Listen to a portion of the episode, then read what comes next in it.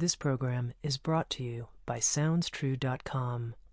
For those seeking genuine transformation, SoundsTrue.com is your trusted partner on the spiritual journey, offering diverse, in depth, and life changing wisdom. Many voices, one journey.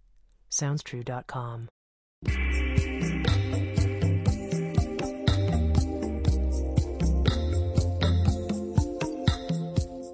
You're listening to Insights at the Edge. Today, my guest is Will Johnson. For more than 30 years, Will has taught Buddhist meditation and, as a trained Rolfer, applied Ida Rolf's somatic healing principles. He's the founder and director of the Institute for Embodiment Training, which combines Western somatic practices with Eastern meditation techniques. He's the author of the book, The Posture of Meditation and the spiritual practices of Rumi, and with Sounds True, a new audio learning series titled Awakening the Body The Path of Somatic Surrender, where listeners attune naturally to the many subtle dimensions of physical sensation and move effortlessly into the unified field of pure sensation, the realm of the liberated body and self. In this episode of Insights at the Edge, Will and I spoke about balancing the auditory, visual, and tactile fields of perception and how this balance opens us to all experience.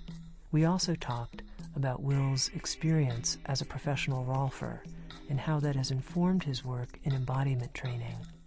And finally, we explored the Sufi practice of gazing and how gazing relates to embodiment. Here's my conversation with Will Johnson. Will, you introduced a word to me in your program with Sounds True that I find very interesting somatophobia. That we live in a culture that you say is somatophobic. So tell me what this means for a culture to be somatophobic. Well, okay. Uh, yeah, fine. I mean, essentially, uh, you know, what I view within our culture the uh, the entered into experience of body, the you know simply the you know giving feeling presence permission to present itself uh, is considered taboo, and you know I do believe that we're literally uh, you know fearful and irritated around uh, you know in other words the phobic part of this you know around this extraordinary feeling presence that tragically has been you know, rendered, you know, taboo, you know, really for a long, long time uh, in, uh, you know, many of the developed cultures on the planet. And, you know, to give you just a, you know, a touch of background on that, you know, where my inquiry into all this starts, you know, early on in my 20s when I uh, started, you know, frankly, re-inhabiting my body. And what I mean by that is recognizing that, uh, you know, I wasn't just a floating mind in space, but this actual physical body had substance, tactility, uh, palpability, corporeality. You could feel it. It's a feeling presence. And you know what I you know got to realizing is that there is sensation. Uh, you know, it's tactile on every single part of the body down to the smallest cell. And you know, if you hold out a hand with your palm up, you can feel this very, very uh, uh, easily. You can feel that shimmer, the uh, you know, the vibratory, uh, you, you know, quality of body. And even though these sensations are unbelievably small in size, and they oscillate at unimaginably rapid rates of vibratory frequency, we can still very clearly and precisely feel this as energetic flow. So, uh, you know, the inquiry becomes if these sensations are there all the time, and then what I started experiencing was that the more I gave myself permission to actually feel them, you know, something the better that felt in my body and the clearer it, you know, I would become in, uh, you know, in my mind. So if these sensations exist and they, you know, their embrace, you know, creates such a wholesome effect, why don't we feel them? And that, you know, the answer to why don't we feel them is that we have kind of a, a large door that says danger, don't enter, taboo, uh, you know, don't go anywhere near this uh, surrendering to this extraordinary uh, feeling presence of the body, and that is, you know, in a, kind of in a nutshell, you know, the origin of what I, you know, called, in, in a sense, the somatophobic, uh, you know, bias of our culture. So, what is it that we're afraid of, whether it's as individuals or as a culture? Yeah, uh, it's. I think it's the potency of you know what sits in uh, you know in the bodies of you know every one of us. We you know surrender to these deep, deep energies. Uh, you know these extraordinarily rich uh, webs of sensation, and you know what starts happening is that consciousness shifts, and you know what tends to occur is uh, you know what I call the quality of consciousness that passes as normal in the world at large, which is you know essentially a somewhat you know fairly disembodied consciousness. Most of us, much of the time, we get lost in the thought stream, the you know semi-conscious, uh, involuntary internal monologue of the mind, you know all of those thoughts, and we have very little awareness of you know the the tactile presence that I'm uh, referring to. And I'd, I'd argue even further that when we're off and lost in the mind, we're not really seeing so much of what's in front of us or hearing what's here to be heard. But having said that, it's the tactile field that is really that we're literally the most out of uh, uh, you know out of touch with. So uh, you know, making the shift from this place that we're very very familiar, which is essentially a kind of disembodied consciousness, into a more natural, uh, accepting, relaxed into embodied consciousness, it does, it involves a kind of radical shift in how we experience ourselves, how we experience our relationship to the world. And, you know, it, you know, when you take this to a spiritual extreme, you you know can open yourself to you know some sayings like like out of out of the Sufis who say, you know what we all have to do we've got to die before we die. And and that's actually the way that we come alive. And what they mean by that is letting go this quality of consciousness that passes as normal in the world at large, what the Sufis call the consciousness of separation, and make this shift into a more dissolved, merged, uh, you know, natural condition. But it's scary, you know, letting go of that oh so familiar place of knowing who I am and you know literally feeling it uh, dissolve away into another dimension that yes it's uh, it's very very nice there and one can function very very well there but it's different and it's uh, it's scary for most of us. You know we cling. I mean this is basic uh, dharma. We cling to this you know these concepts and these notions of uh, of who I am even though those concepts and notions are perhaps based on uh, accepting a great deal of tension and holding at the level of the body and comfortable, you know, patterns of thought in the mind. But that forms us. You know, we're we identify ourselves with the speaker of the thought. So when you pull the plug on the speaker, uh, for many people initially, frankly, you know, we're not really sure that that's something that we want to embrace but you know that that again is you know what I think the origin of certainly the fear. So you're actually saying something quite radical here, which is that and and see if I have this correctly that if we tune into this tactile shimmering flow that you're describing that our normal sense of solid identity won't hold up. Well, I, you know, I think that's actually true and I would uh, you know say that or uh, to hear that uh, through the lens of Dharma teachings. Because, you know, what lets go is the quality of mind uh, uh, that, you know, that causes limitation, that, you know, that causes pain, that has me believing that who I am is this egoic entity named I. You know, we all have the same name for that part of ourselves. You know, it's kind of poured somehow into my body like milk into a container, right? And you know that's that's you know what is conventional and normal and there's nothing wrong with that. You know we have to function uh, from that place in the world but you know the problem is that it's just very very limiting.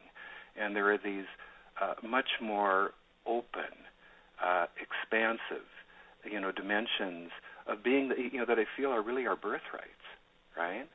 And uh, uh, you know we have to be I guess you know courageous enough for something to choose them and to you know go through the process of letting go of some of the holdings that uh, you know the resistances in the body.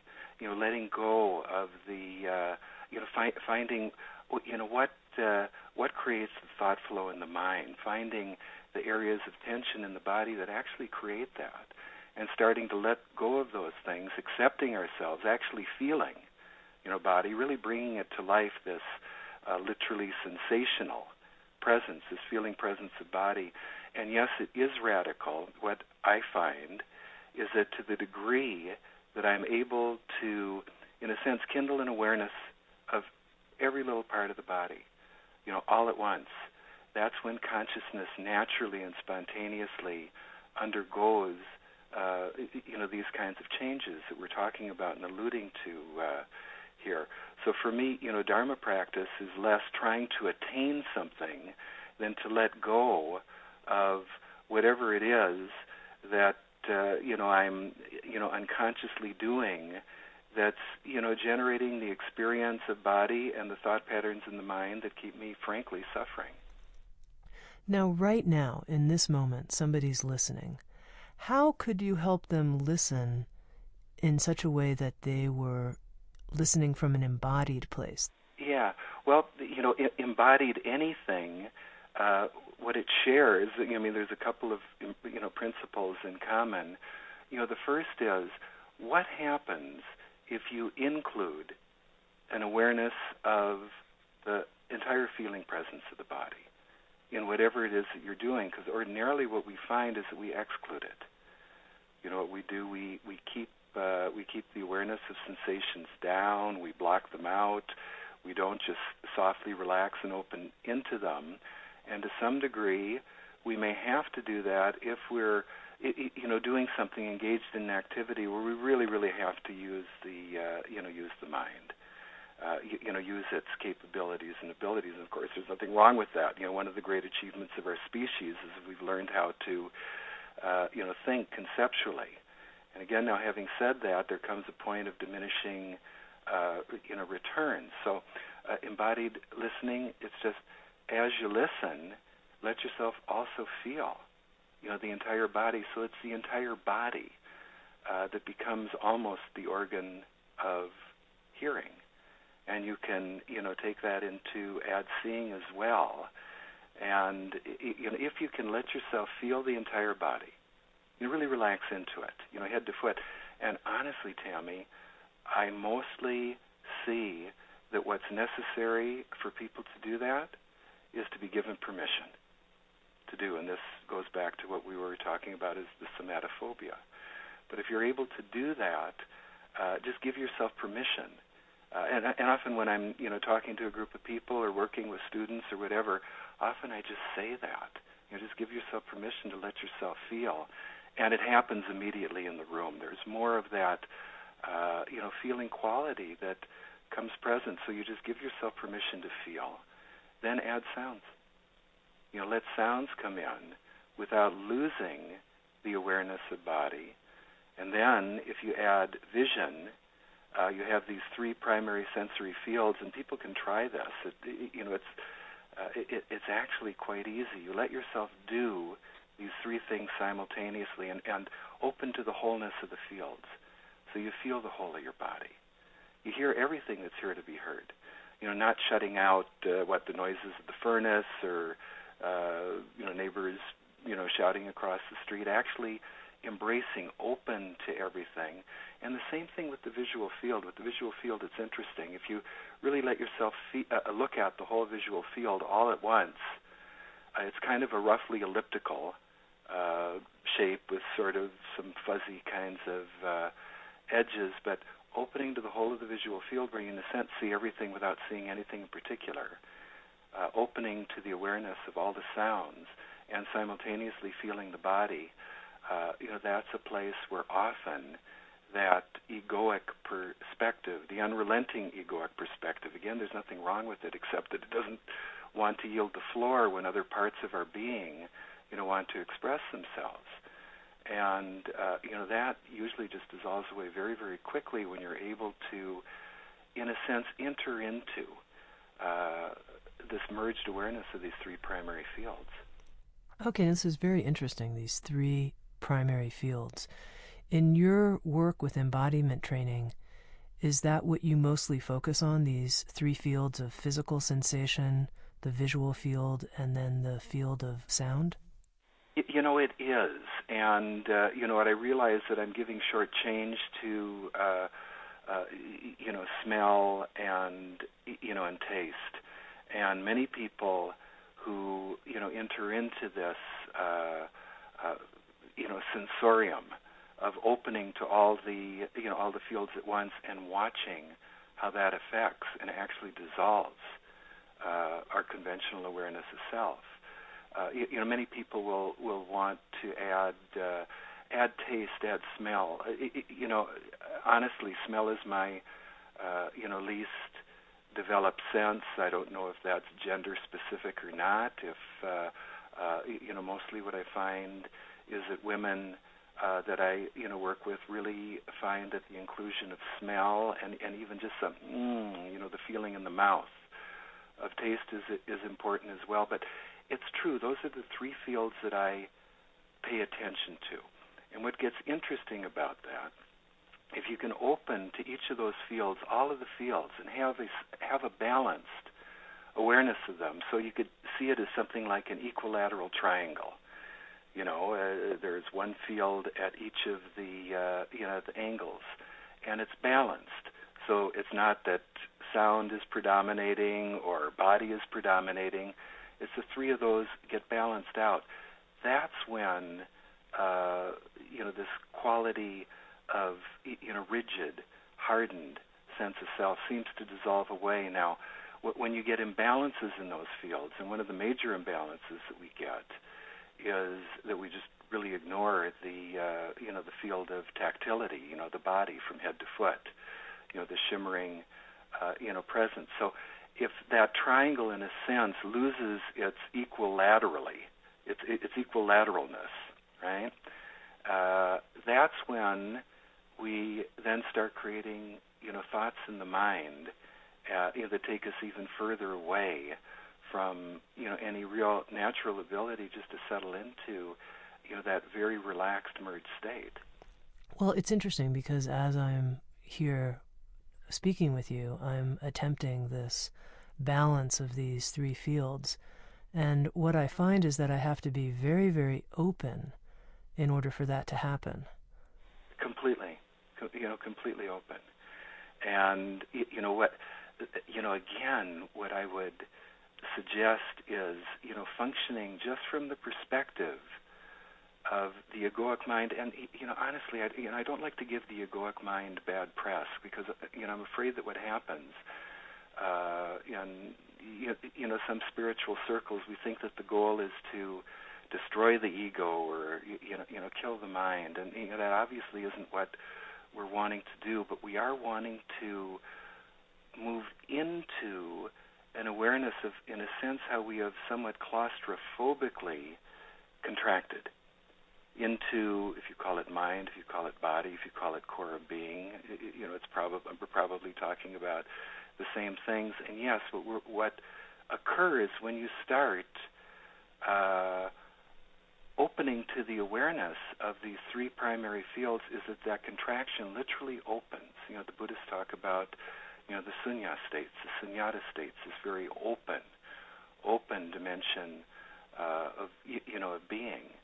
So that does seem to occur, uh, you know, quite naturally, and it is. It's, you get into this very open, very spacious, very dissolved, but strangely grounded, uh, you know, condition.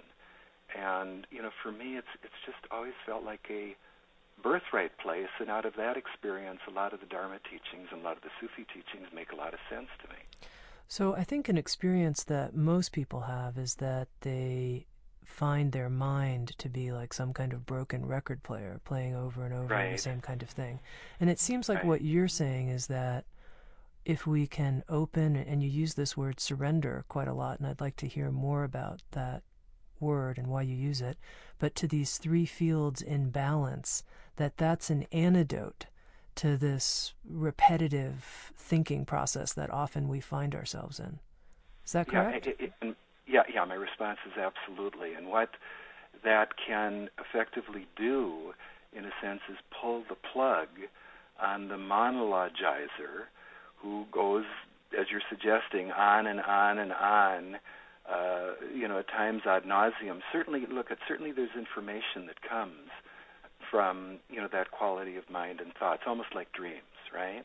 But what we're talking about is uh, you know, the awareness of a condition that often leads people to dharma halls. That that we realize that the internal monologue of the mind is just driving us crazy. It's just going on and on and on, and and doesn't seem to stop. Now, you know, again, what gets interesting about this in terms of the body, and we can extend this again to the whole sensorium. That's going to include visual field and uh, you know field of sounds uh, it, it's as though when we're lost in the mind, when that's in ascendancy, we have virtually no awareness of body. You know, we're literally out of touch with the sensations that go to fill the body. You know, it's kind of like a teeter totter. If uh, you know the mind, the yattering is going on and on, and you know we know what that's like. We're uh, you know we're in a sense checked out in that moment. There is uh, there's very, very little awareness of body. The teeter totter shifts, excuse me, and we suddenly give ourselves permission to start feeling body again. In the sense, it's just shifting our focus or changing, you know, foreground, background gestalt and bringing, allowing feeling presence to come forward. And I I, I say it this way: it's it, it's less for me to feel the body because that's that implies that I, this entity, am feeling the body. And really, I think what works is that we just give the feeling presence permission to emerge, and it comes forth, forth. It, it virtually blossoms forth into a central uh, position in experience. And when it does that, the teeter-totter shifts, and that's when the thoughts in the mind start just, uh, you know, at times it's very much like literally pulling a plug on them. And, you know, that can be a relief for uh, uh, look at you know for all of us whether we're you know Dharma students or not, right? And so the emphasis on this term surrender is that there's some kind of grip that we're surrendering, or what's your view of it? Yeah, true. Yeah, I think that's true, Tami, and th- and that really, uh, you know, comes to me through you know all my years as uh, you know, my background is in is in uh, you know body-oriented therapies. I was trained in uh, oh boy, a long time ago, 1976, uh, you know, with Ida Rolf. And you know, for me, what you know, it's interesting. You know, sometimes I've joked. I I sometimes think I'm like. Uh, uh, a reformed smoker who who just goes on and on and praises the you know the delights and how much better it feels not to have tobacco in our system or something. And you know, as a kid, I, I wasn't in my body. You know, I was not an athlete. I was not, you know, really, you know, a body kind of guy. And it wasn't until my early 20s that I really started, uh, you know, well, unearthing and reconnecting just this whole dimension of, uh, you know, you know, physical, you know, presence. And you know that obviously, uh, uh, you know, shifted so, uh, uh, you know, so very, very much for me. And what I you know, have come to understand is that, and this again, if I can you know speak uh, uh, you know with you know Dharma metaphors, we talk about reaction as that which you know creates suffering, that we're not accepting the reality as it is, and uh, you know Buddhists or Theravadins will say that the accumulation of these moments of reactions create what they call sankharas or contraction you know, deep in the you know the core of the body mind. So this is what I feel that we're moving into, and you know, really working to let go. Now, there's a certain amount of well, I was trained as a Rolfer. There's a certain amount of uh, you know hands-on uh, manipulation. Oh, you know, the whole realm of uh, of body-oriented uh, you know therapies. Really, everybody's looking at this. How can we start letting go of some of the unnecessary tension. There's a certain amount of direct intervention that can happen. But I think ultimately to get down to the core of the contraction, and this is what I've been doing, you know, as a sitting, you know, practitioner, it involves playing with balance on the cushion.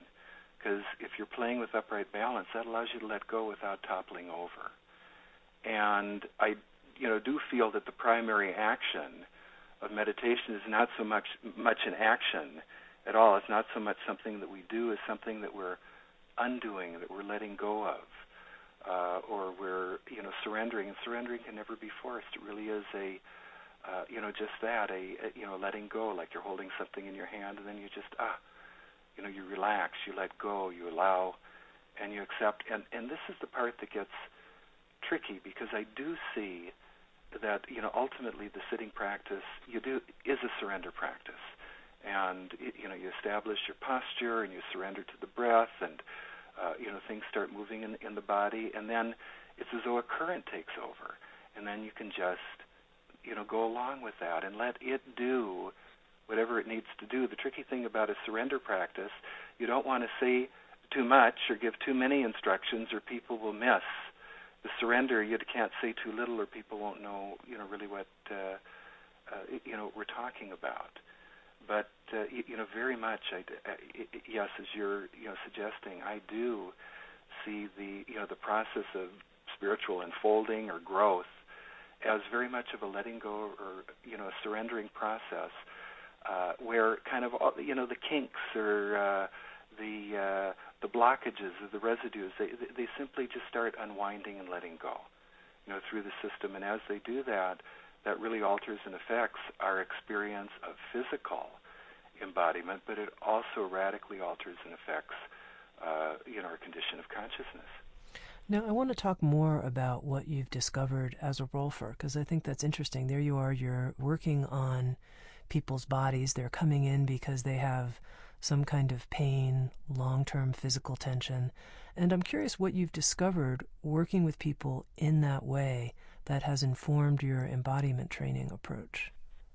Yeah, yeah. You know, it's an interesting question. In uh, the early years around uh, Ida Rolf, uh, you, you, know, much of the uh, focus of Rolfing, uh, sure, you know, we are all learning how to do the hands-on uh, sessions because that uh, cause the tissues to uh, you know relax, lengthen, come unstuck, uh, open, change. Uh, you know for the structure to change, and we're after you know creating this more balanced kind of structure.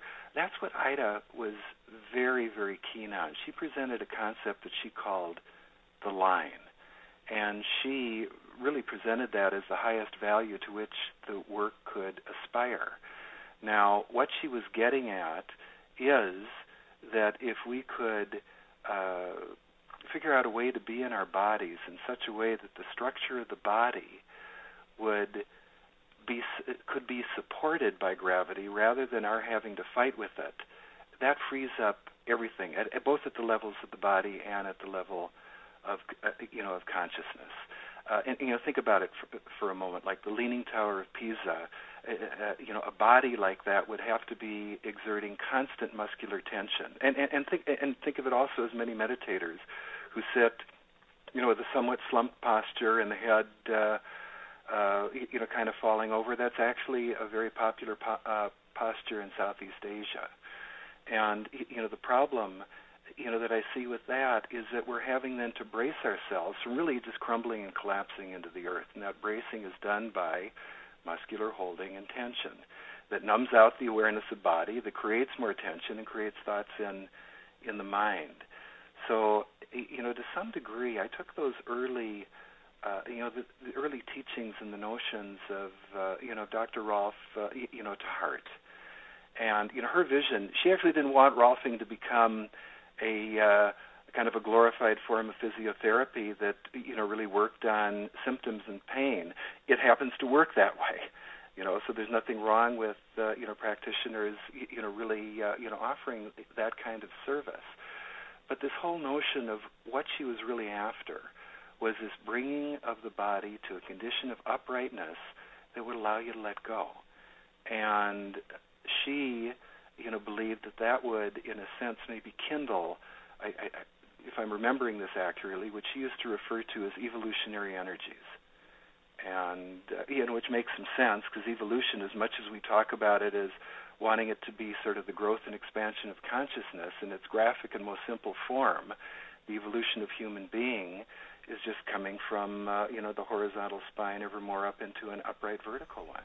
So now, when you're talking about the line, you're saying that yes. within the human body, in front of the spine or in the center of the body, there's some type of. You know, it it, it doesn't exist as any type any kind of anatomical coordinate.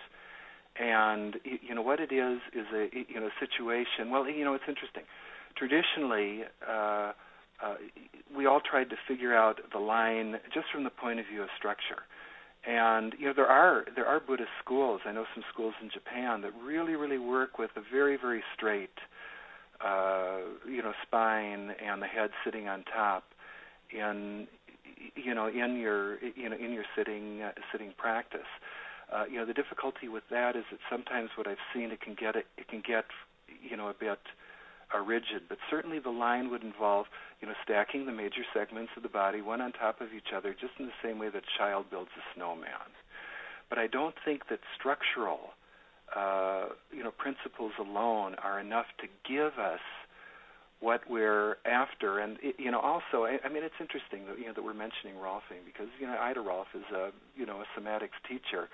I I actually have always thought of her as you know, one of my most important spiritual teachers as well. First of all, it was this notion of upright balance that then I took into Dharma practice, figuring out that, oh, what sitting practice must be about is learning how to sit in these ways in which gravity can support you so you can actually let go and relax. Now, the other piece to this puzzle that's very, very important, uh, you know, for me in my practices at this point. It was another statement that she actually said during, I think, one of my very first training classes. And someone asked her about breathing. And you know, how does a Rolf body breathe? And her answer was something like, in a truly balanced body, uh, as you breathe, movement can occur at every joint in the body in response to the breath. And she said that actually included the sutures in the skull and the joints between the small bones in the feet. And I thought that was probably a bit crazy, but you know, over the years, I've had you know those kinds of experiences. So you know, in a sense, it's that you know that I bring to you know Dharma practice and the sitting practice. And I'm going a little bit off from the question that you asked, but it's an important piece that I'd like uh, you know like people to hear. Well, yeah. I mean, what you're saying that's so unusual is, I mean, I've never heard a person define meditation as a surrender practice. And the reason I'm emphasizing that is it seems in what you're describing is that when we can discover this line, whether we're sitting or standing, that we're in a state of surrender if this line is active and awake in, us. Is that correct, would you say? Yeah, it becomes a lot easier to, in a sense, just sit back.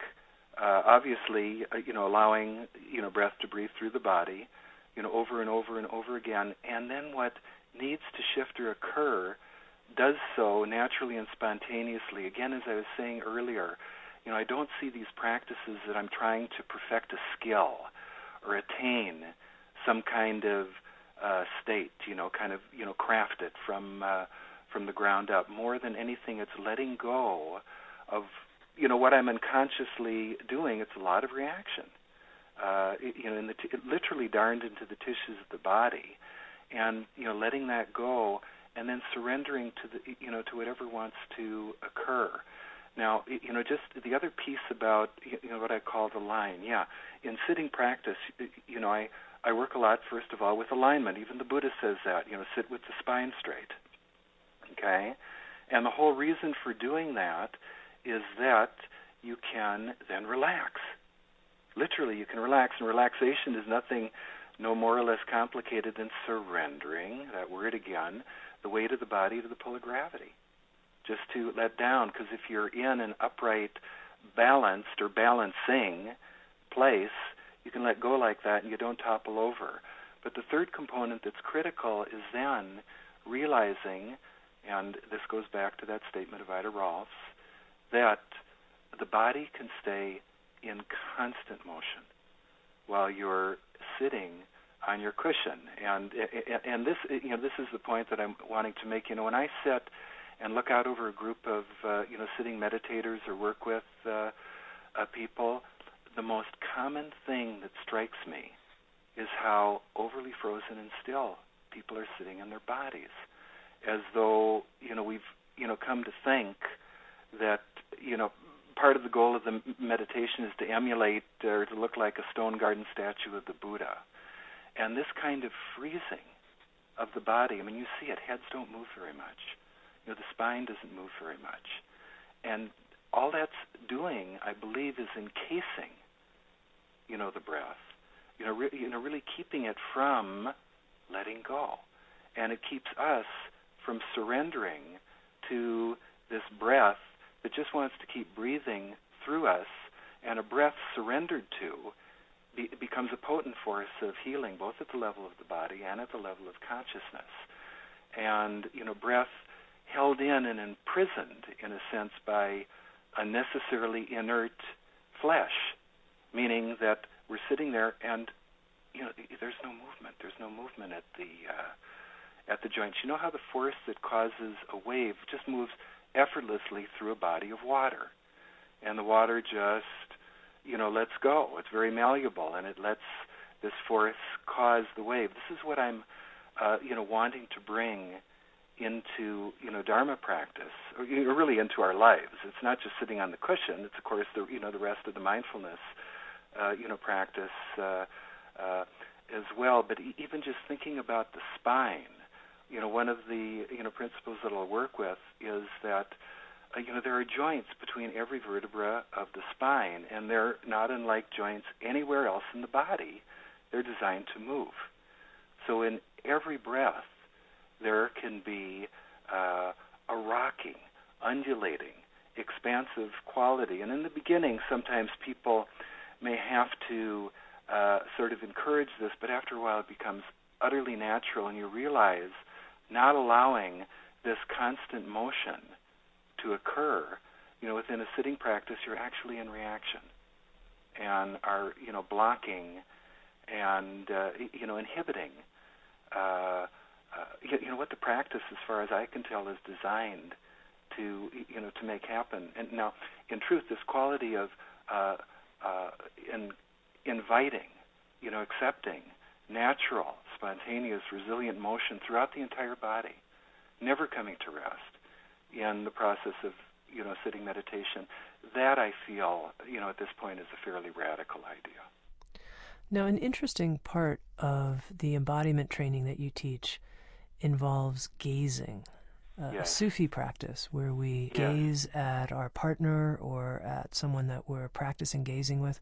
Talk a little bit about that and how that relates to embodiment. Yeah. Oh, okay. It, uh, you know, I'm glad. I'm glad you brought that up. Uh, you know, my.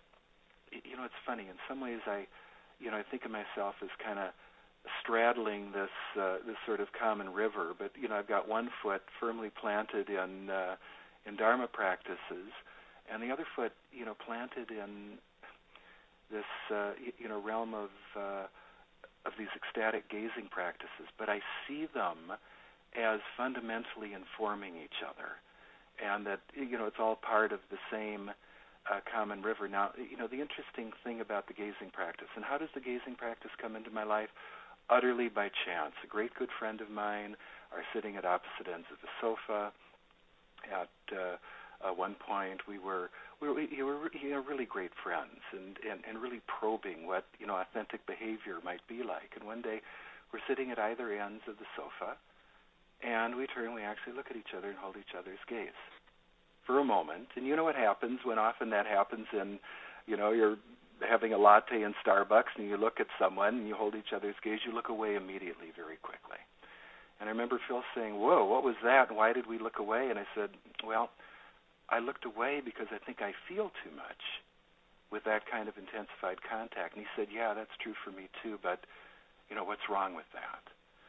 And you know, we, uh, you know, this is my first, uh, you know, great friend in this practice. We explored it, uh, you know, in, in in a lot of depth, and we spent a lot of time there. When people come together and hold the gaze and get over the awkwardness that immediately causes most of us to turn away, what starts happening is, again, uh, you know, it sounds like a repeat of what we've been saying up till now, but the conventional sense of egoic separation just starts dissolving away. And, you know, we start entering into a much more shared, what Rumi would call the consciousness of union that feels very dissolved and merged with everything. And this is, a, it just happens with this practice. Now, it is also an extraordinarily uh, body stimulating practice. And, uh, you know, his background, Rumi, you know, talks some about a, a principle that his father, who is who is a very, very accomplished mystic in his own his own right, taught him and it was a concept called Maya.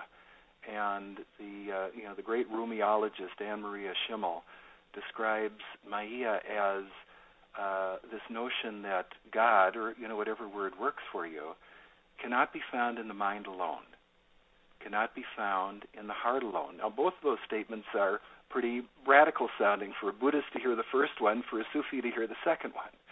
But the uh, the principle is that uh, God cannot be found in the mind alone, cannot be found in the heart alone, but needs to be felt in every part of the body. Now, one of the things that's extraordinary about the gazing practice is that it does that. It radically stimulates, uh, you know, the awareness of, you know, physical presence. And in that awareness, we are talking about the teeter-totter when physical presence, when you really stimulate strongly the awareness of body as this unified field of shimmering presence, mind, in a sense, just you know shuts off. Uh, I did some Dharma practices in my early 20s. I opened uh, to the gazing practice and moving pra- movement practices in probably my late 20s, and uh, uh, you know had some very very deep immersions into uh, you know the gazing uh, experience. And then when I got back into Dharma practice, especially the body oriented Dharma practices, it was a lot of joy and gratitude. I realized, oh my God, this is what the gazing practice is also doing. So, you know, that's why I say, in a sense, you know, I'm kind of straddling this river that, you know, usually people are Dharma practitioners or they're ecstatic Sufi practitioners, but I see the, uh, uh, you know, how both you know, frankly, not only inform each other, but hold kind of a missing, uh, a missing key to the completion of the other. It's a, you know, it's that kind of thing. Well, let's talk more about gazing. So sure. you're working with a partner, and what do you do? Do you just relax and look? Absolutely, absolutely, and in some ways, that's almost all the uh, you know the instructions that you know that I li- I like to give.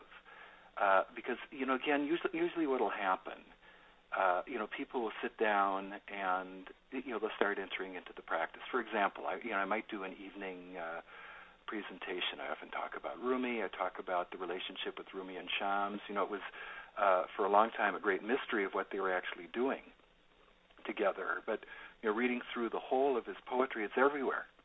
You know, gazing, holding. Uh, holding the gaze of your great friend, the dissolving that occurs, it's absolutely everywhere uh, you know, in the poetry, and then get and then invite people into the practice. Inevitably, what first happens is there's a lot of nervousness and a lot of kind of tittering and giggling that that can often happen, as we are not accustomed to being this real and this embodied in connection with another person who's doing exactly the same thing. So, uh, you know, usually people can go through a period of awkwardness, but then something just happens, and it's very, very simple. Partly what I love about this practice is that it is so, you know, simple. You get through your nervousness, and then something happens, and you just settle in. Body comes forward. It's as though you're looking at your partner from a different place from what you ordinarily look. It's as though the, you know, the body becomes the organ of vision and then what naturally starts occurring is that uh, uh, physical sensations just comp- uh, up to the surface and passing away, up to the surface and passing away. And you may get in touch with different parts of yourself that, that ordinarily you don't feel. You may get in touch with a scared child or a wise older person or you know different aspects. It's kind of like going on an archaeological dig because you're just allowing uh, you know body really, really, truly to be here, and it just keeps coming to the surface and uh, you know passing away. And at the level of mind, the separateness between you and your partner you know, it, it's tricky to, to really talk about this, Tami, because in truth, I don't understand what this is. I just know that that quality of separation uh, starts lifting. You and your partner into, in, enter into this shared experience of what, again, Rumi would call the consciousness of union. And it's just a very, very natural condition.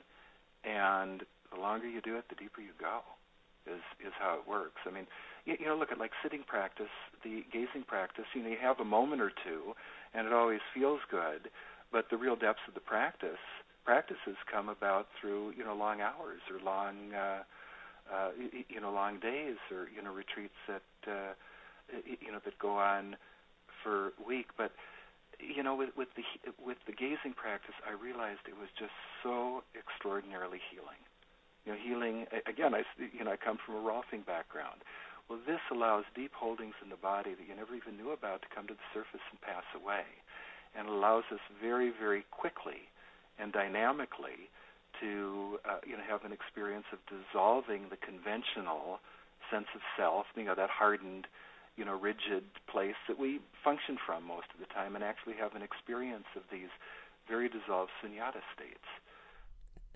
Now, I get how the experience of the self dropping away, a sense of union with the person you're gazing with, would emerge. But how do holdings in the body drop away through the practice of gazing?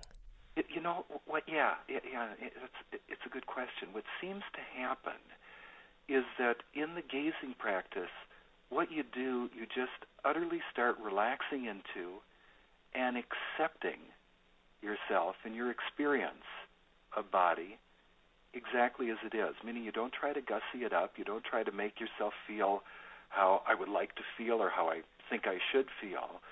What you know the practice does, it puts you in touch with what's real.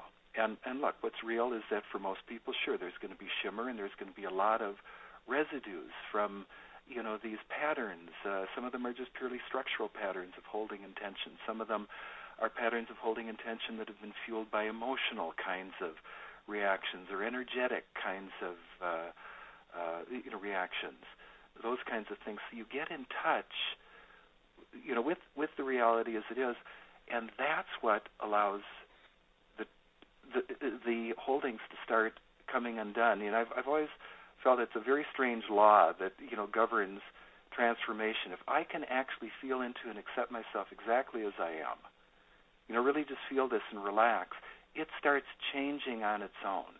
And the corollary to that, of course, is if I start trying to change something about myself, I mostly only succeed in fueling uh, the persistence of you know whatever this condition is it's you know that's causing difficulty.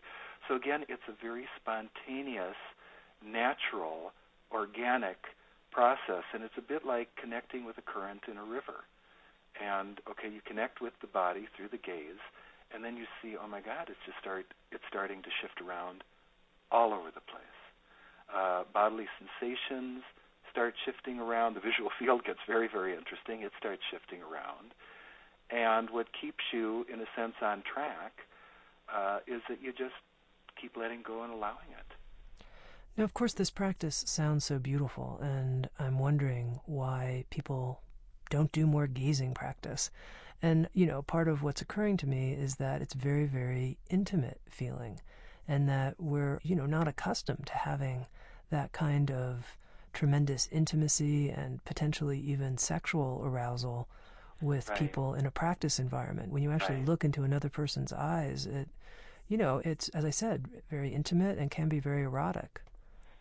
It, it, you know, both both of those uh, uh, you know, are certainly uh, uh, true. It it forces us to actually feel what we're what, what's going on in our bodies. And yes, it is extremely intimate, And you know, certainly when I you know work with people, especially you know people who are then wanting to go out and share this practice with others, uh, you know, I stress that you know something.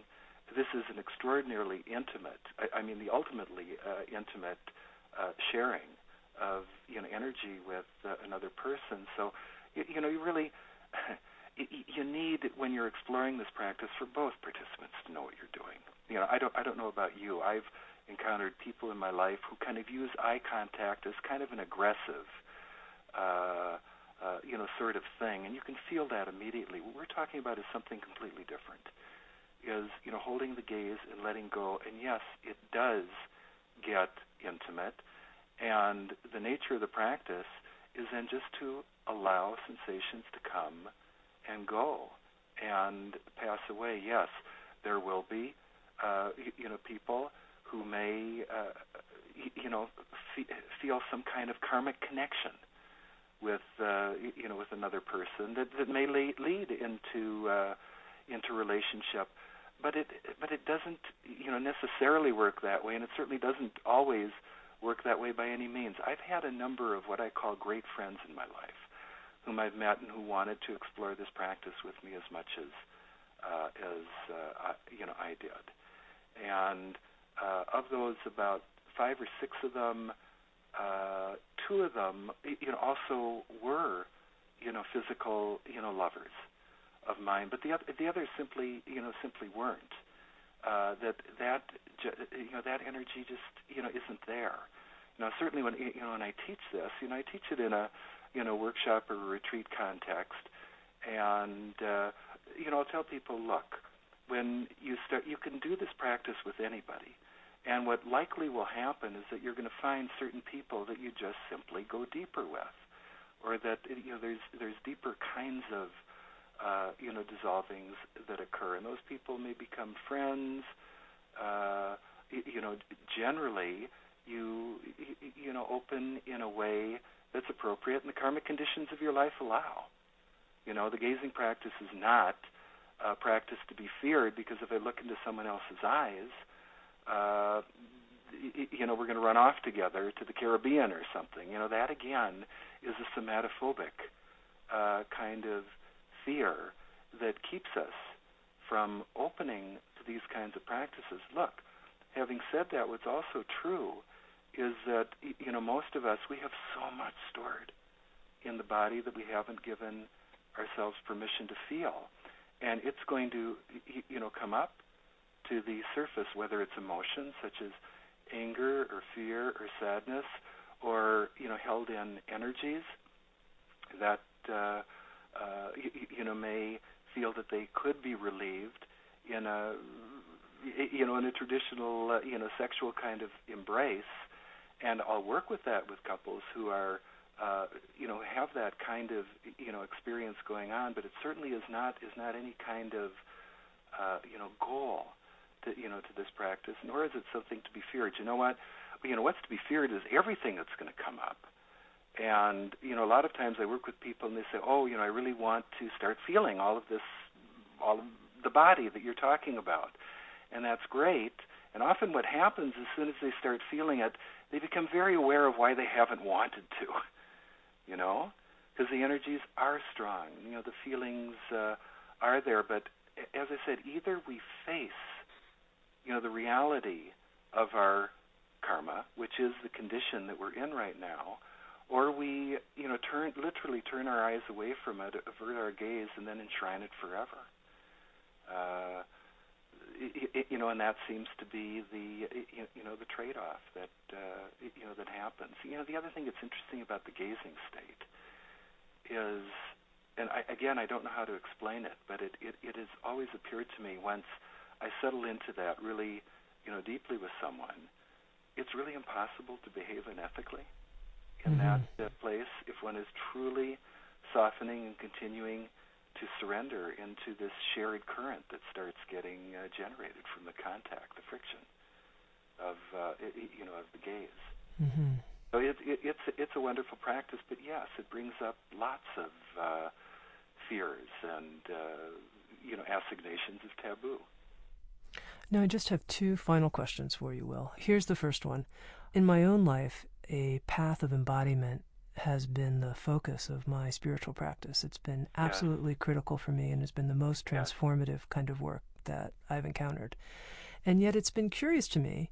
You know, here I've been focused on a type of embodiment approach for the last decade or so. And what's curious to me is that it's not more popular in spiritual life and spiritual approaches, that it's a very small part of the population that seems really interested and committed to the embodied approach to spiritual transformation. And I'm curious what your thoughts are about that.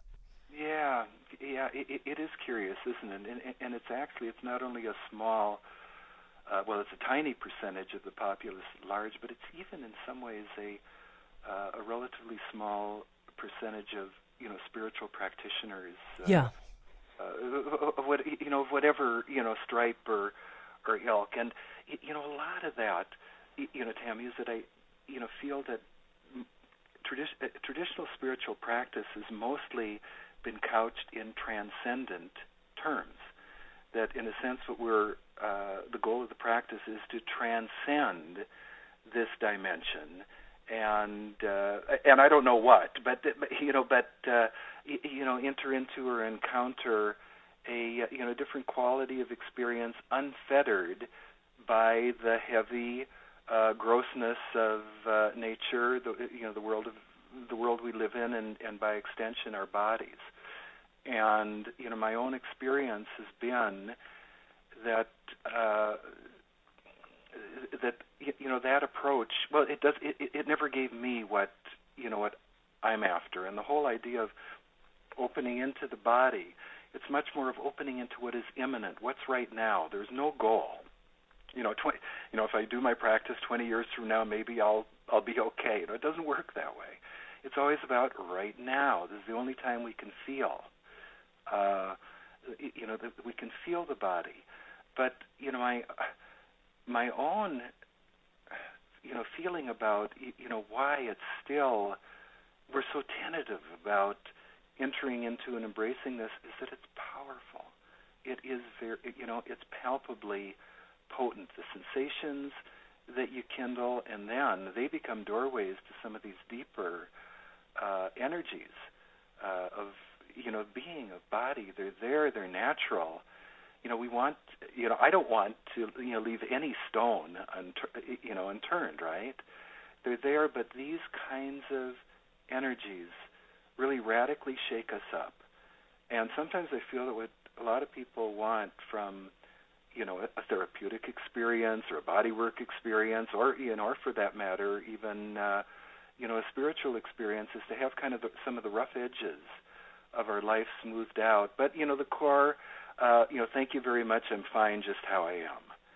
And the kinds of practices that I'm talking to, and just this kind of attitude that embraces body as uh, as sensation, as you know, as tactile presence and constant, uh, you know, motion. They uh, they they don't just smooth out the rough edges of our life. You know, sometimes you know, somewhat pejoratively, you know, I'll refer to that as, you know, sometimes we like to, you know, rearrange the furniture in our prison cell, right? And and, and that that can be good. That's you know, it's a good thing to do. But I'm more interested. What would it be? What would happen? How could I, you know, actually uh, emerge out of the, you know, bars of the prison? What would that experience as human being, you know, be like in this moment? Well, it would be very vitally alive, I know that. It would be an experience that would uh, be aware of the entire body from head to foot. I mean, the sensations are there. Why don't we feel them, right? And to hear and to uh, and to see. But yes, it, it, it involves kind of a radical, uh, you know, shift in our in our experience of who we are, what we are, what, you know, what it is to be alive as uh, as human beings. Okay, and just one final question for you, sure. which is our program's called Insights at the Edge. And I'm yeah. always curious to know what people's personal edge is. So, in your case, in terms of this process of embodiment, what's your edge? Where's that? that's that's, that's yeah. a really interesting question because um, I think where I am, and it does feel like I'm way out on on an edge here, is actually a return to again the most basic Buddhist text that there is, the Satipatthana Sutra, that culminates in this phrase: "As you breathe in, breathe in through the whole body. As you breathe out, breathe out through the whole body." And you know that has uh, propelled me into you know embracing two things that that aren't necessarily all that you know embraced in conventional life in spiritual practice, let alone conventional life. And one is what we've been talking about: opening to the awareness, uh, just you know letting go through the whole body to each and every uh, sensation in the body to feel that. But even in a sense, almost more radically, there is no way that okay, you can't breathe through the whole body if you can't feel it, for starters, right? And the second part of that is you cannot possibly experience a breath that can breathe through the whole body if there is holding, stillness, and frozen resistance at any of the joints of the body. So that in many ways, my sitting practice right now, it's you know it's not becoming you know I don't want to say it's becoming dancerly because it is you know it isn't necessarily you know large uh, uh, you, you know motions, but constantly, uh, you know, the spine is uh, is moving on the inhalations and exhalations, and I'm constantly looking out for where in my body are the blind spots that are not participating in this coordinated undulating motion that's utterly natural when we let go, right? And so, yeah. So, in answer to your question, you know, my my cutting edge, this notion of, you know, in a sense, you know, I feel like I'm on, uh, you know, something of a mission uh, to eradicate the epidemic of frozen stillness. You know, from the from the Dharma halls, the zendos, the you know retreat centers uh, of the world, because that will bring, you know, allowing the body to breathe. You know, almost amoeba-like. You know, the motions are there, and to you know really let go of these places of uh, stillness and holding that's what you know I believe can be truly transformational. You know, for people to start bringing into their sitting practice.